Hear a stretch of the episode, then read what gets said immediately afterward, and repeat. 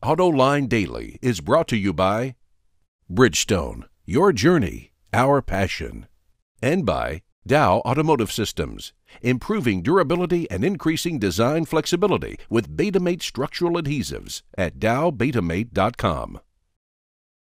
Hello and welcome to Autoline Daily. Coming up later in the show, we have another installment of Design Handbook with Jim Hall. But now let's get to the news and say whatever happened to sales of EVs and plug ins in the American market last month. After growing strong all year, they plummeted in September, down over 27% based on Ward's numbers, and it involved all the major players. Sales of the Volt dropped 47%, the Prius plug in fell 35%, the Tesla S was down 20%, and the Leaf 19%. Maybe strong sales in August pulled sales out of September, but this is an unexpected and significant drop. For the year, sales of EVs and plug ins are up 48%, but they only account for 0.7% of the market. Speaking of the Tesla S, one of them caught fire yesterday after being involved in an accident. But even though the fire was caused by an accident, it was enough to spook investors who drove down Tesla's stock price by 6%, its biggest one day drop.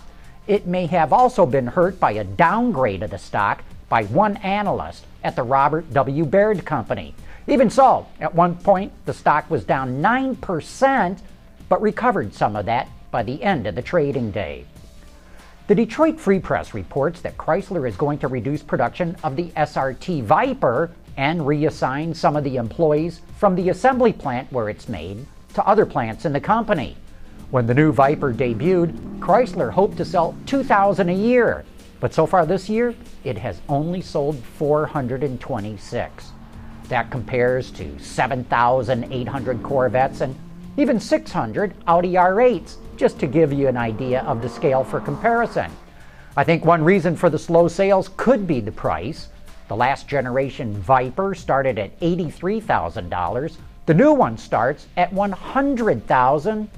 And maybe that was just too big of a price jump for a lot of buyers.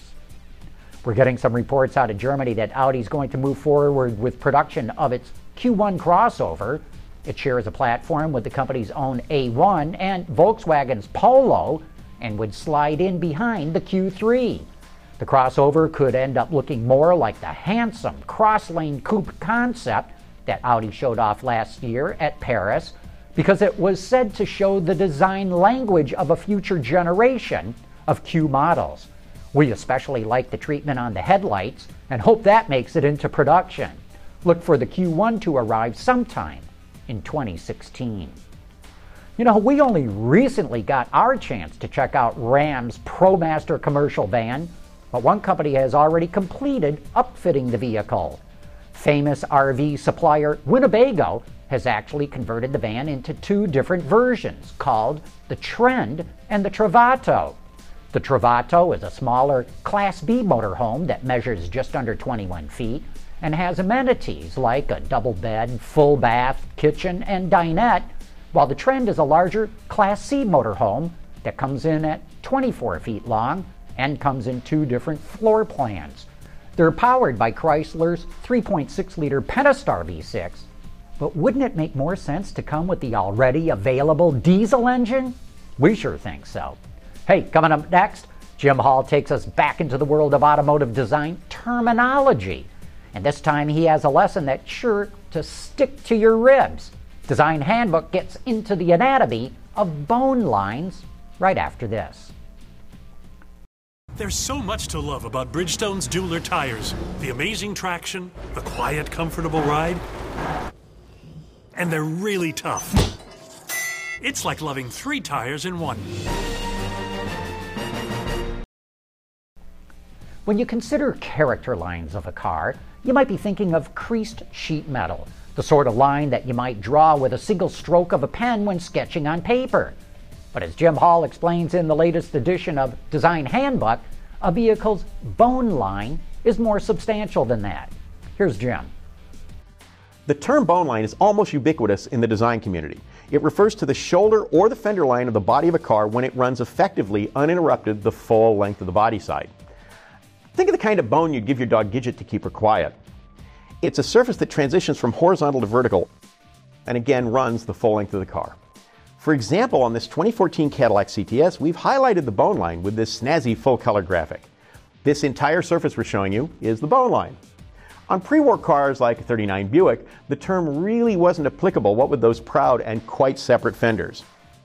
Now, with the advent of the 1948 Packard, pre war streamlining came to the modern production sedan. Unlike earlier models from the once great luxury car maker, the line from the front fender top to the end of the rear fender was absolutely unbroken. The sheer sided envelope look appeared in earnest with the arrival of the precedent setting 1949 Ford. Separate fenders were but a memory with this simple and near timeless design. Over the intervening six decades plus, the bone lines evolved, gaining a little kink on some cars, even sprouting a kind of hip on others. One significant car from the mid 1960s, Oldsmobile's groundbreaking Toronado, eschewed the bone line altogether. One of the strongest examples of this characteristic, the bone line that is, on a recent vehicle, appeared on the first generation Mercedes Benz CLS. It's still spectacular and, in my far from humble opinion, visually much superior to its successor. And there you have it, the straight skinny on bone lines, automotively speaking, that is. For Autoline Design Handbook, I'm Jim Hall. Do you have a curious design term rattling around in that skull of yours? Well, send Jim an email at viewermail at autoline.tv. And be sure to check out the entire design handbook series on our website, autoline.tv, or by looking for the Autoline Network on YouTube. And don't forget to join us for Autoline After Hours tonight when our guest will be David Leone, the head of all performance luxury vehicles at General Motors. Please get any questions or comments that you might want to pose to Dave, and of course, send them again to viewermail at Autoline.tv. And a programming note here for those of you who watch our shows at a later time our server will be down Friday night through early Saturday morning, but then we'll be back online. And that wraps up today's report. Thanks for watching.